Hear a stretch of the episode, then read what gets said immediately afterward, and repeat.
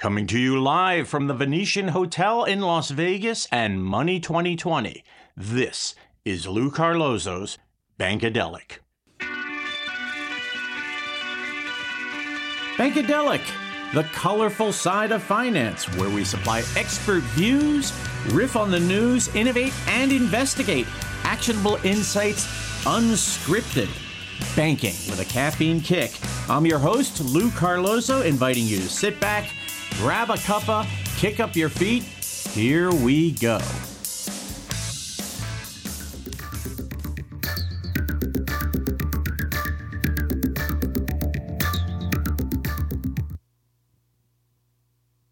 The following introduction was written by a large language model and I am an artificial intelligence based voice model. Ladies and gentlemen, welcome to Make the Media Notice, getting press, appearing on podcasts. In today's competitive landscape, fintechs, startups, and financial institutions all desire the spotlight of media coverage, but the path to securing it often remains shrouded in mystery. The burning question is not just how to get press, but also why you deserve it. Join us for this enlightening session where Louis will unveil battle tested strategies for securing the coveted media attention. Learn the crucial steps to rise above the noise floor and make a lasting impact in the world of fintech and finance. Get ready to unlock the secrets of becoming a media standout.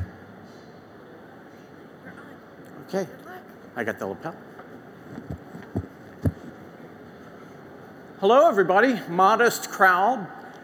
But I saw Bruce Springsteen in a club once in New Jersey. I'm a Springsteen fan. There were about 24 people there.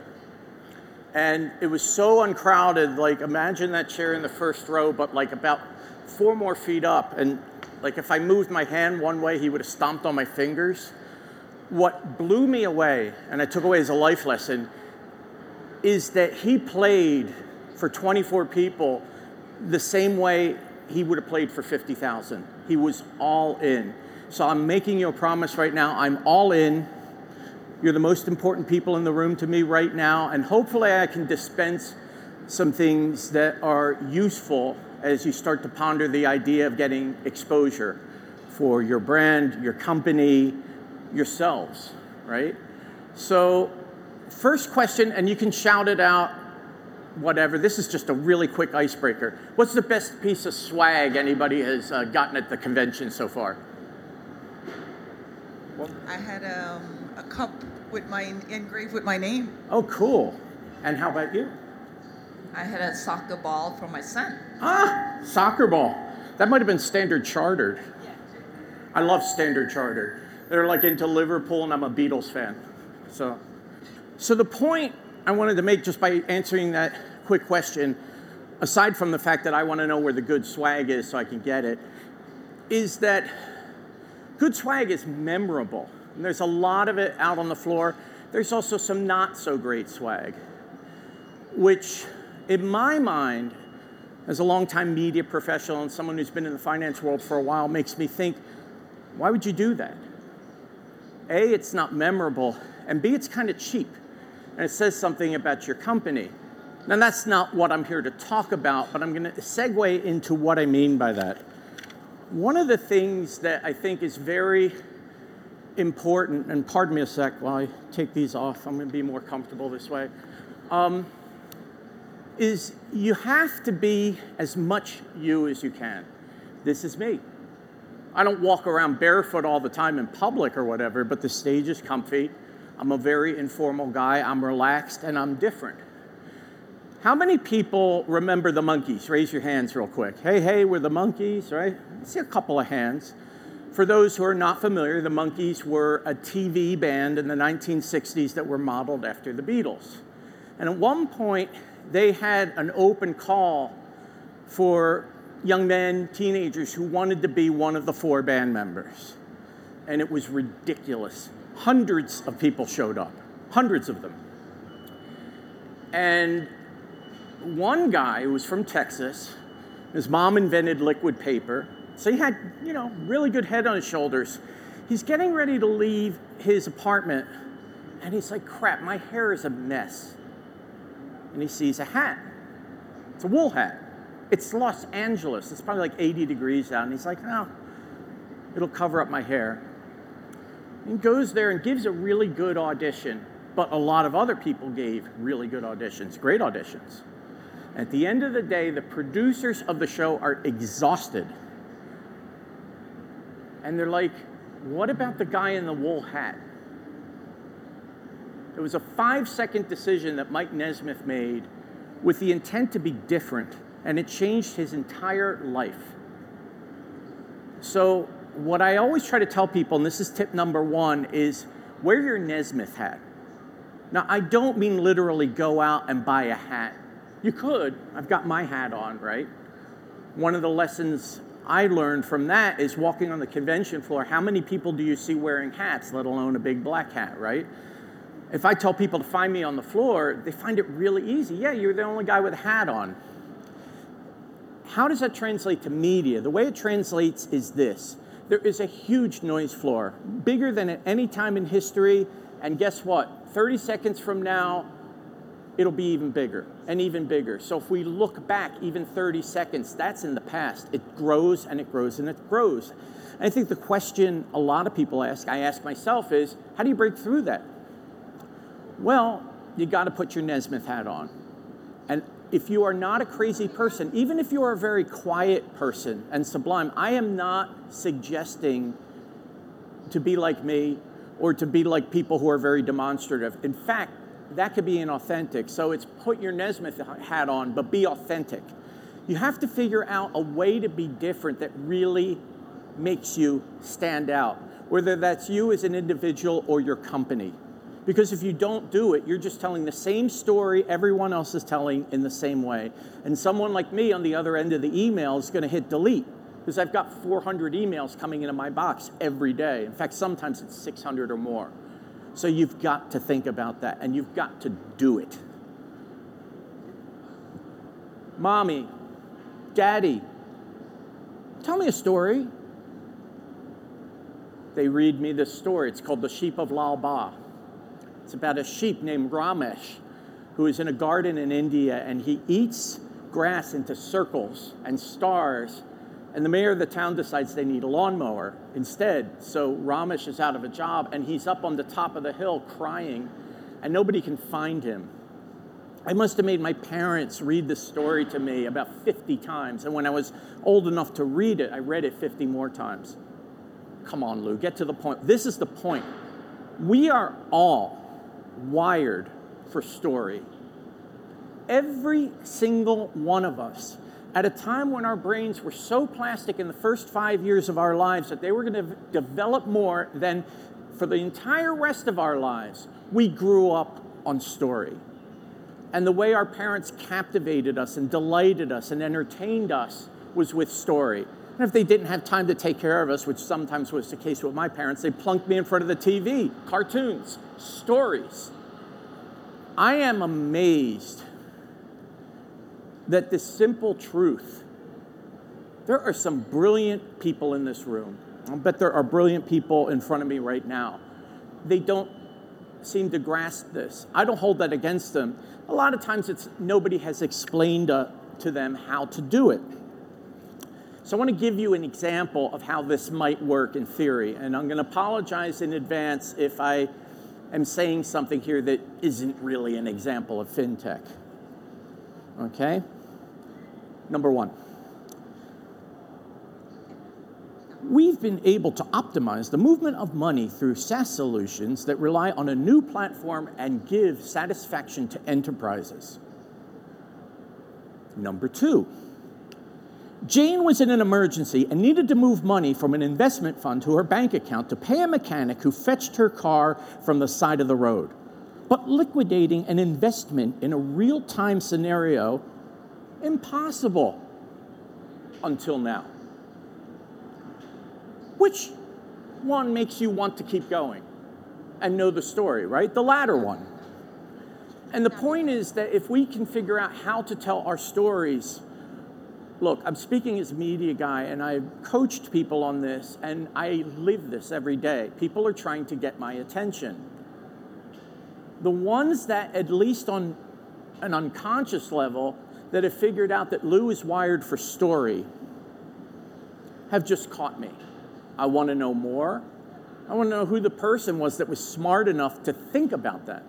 And so, really considering what your story is, right? I'll bet we've got founders here that not only started their companies in their garage, but saved up allowance for a year.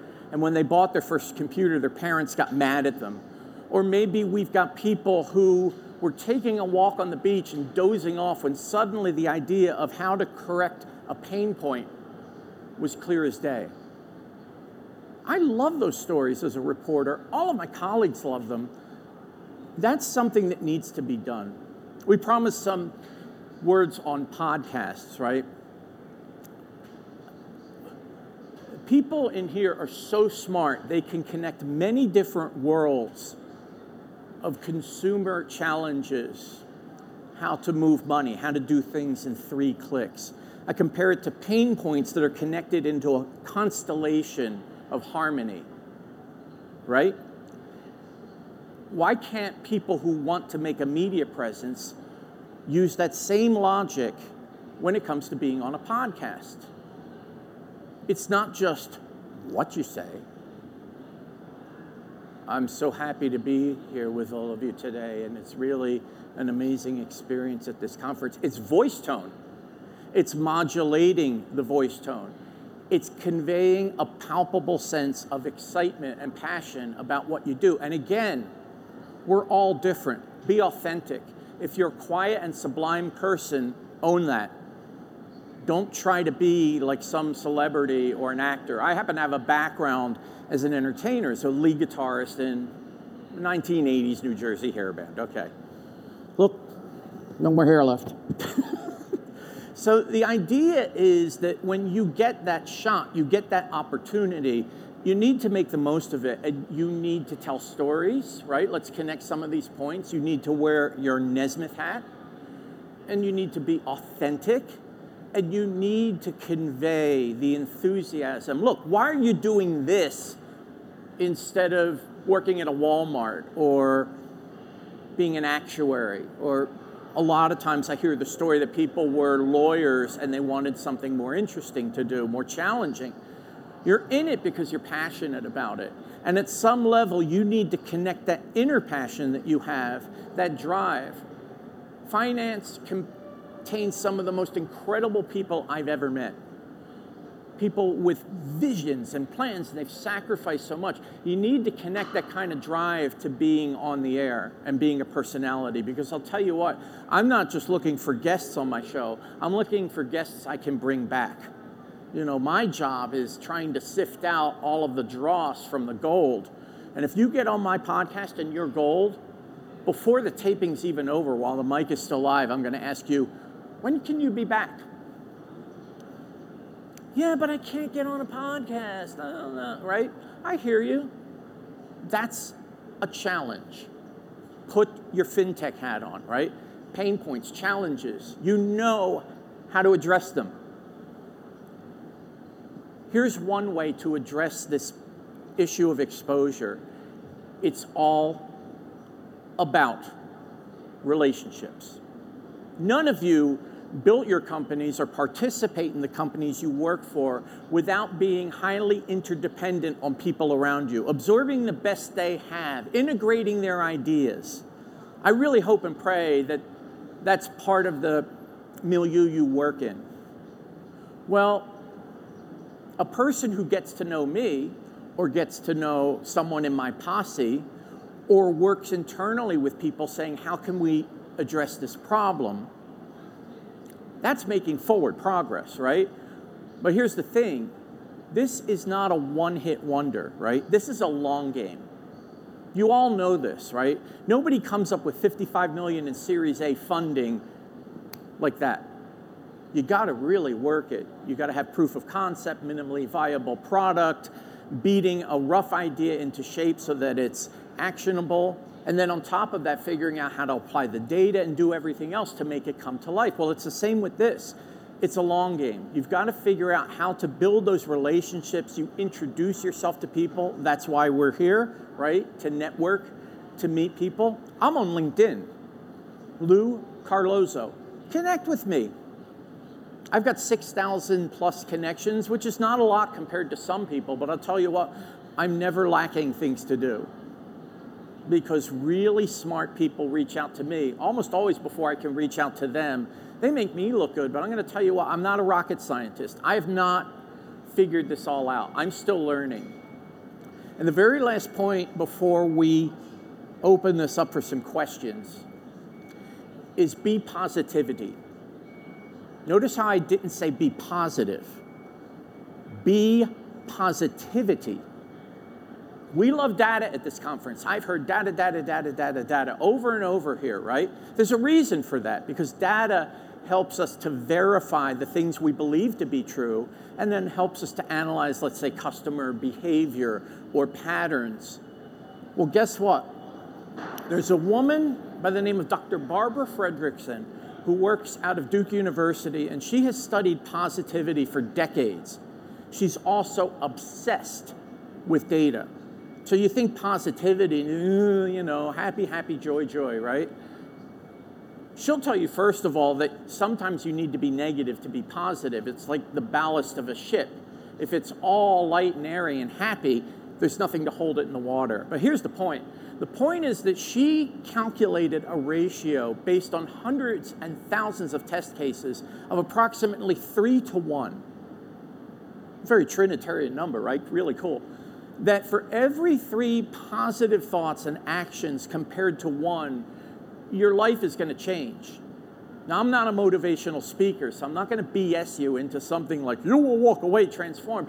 It's just that those tasks, those problems you want to solve, those relationships you want to make, if you maintain that ratio of three to one, don't take my word for it. Read her research. Things happen.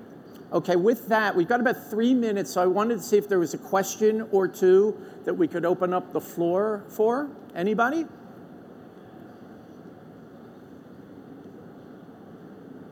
And if not, don't worry, I could go on talking forever, although I've only got three minutes.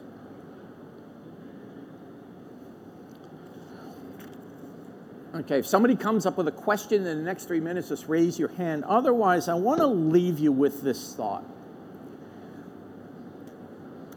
How many people are not here to succeed? Raise your hands.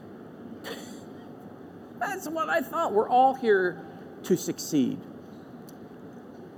If you want to get media, that's just one part of the big puzzle of running and being involved in your business success is not something that is limited to pitching a reporter and getting on the air and having people you know and a few other people pat you on the back. It is something that infuses your entire life. And people who are a lot smarter than I am have talked about the concept of you can connect everything to everything. The one thing I try to do every day, I don't always get to it, is to have an intentional time of gratitude. I'm happy to be in Las Vegas. I'm happy and I'm grateful that I haven't lost any money at the blackjack table. I am grateful that my kids miss me. I'm grateful for the really kick ass food here. I'm grateful that I've made a bunch of new friends. I'm grateful that I have my health. Oh, Lou sounds so positive. No, positivity, right? This is the point is that exercising gratitude, I don't ruminate so much on the things that are holding me back. I maintain laser vision about what's good in my life and how to get to wanting more. And that's very simple, right? Is I'm talking about an X factor here. This is not something that is 110% connected to getting into the media but if you think about it from that 10,000 foot view, it has everything to do. Think about the person you've met at this conference, and I'm sure all of you have, who radiates positivity, who has a humility that is grateful to be where they are. Do you want to spend more time with that person or less? Think about it. Or would you rather spend more time at somebody's booth getting a sales pitch? I mean, maybe I was off. Maybe we all want that, not to be about the person who radiates positivity. And by the way, some of those grateful people are at the booths. But the key is that like attracts like. Earl Nightingale once said, We become what we think about. When you are grateful, when you be positivity, bad grammar, right? You set yourself up to be in a position to make the relationships happen and to come up with the brilliant ideas and inspirations that will allow you to get the kind of media exposure podcast exposure you want. One second left. I nailed it. Thank you so much.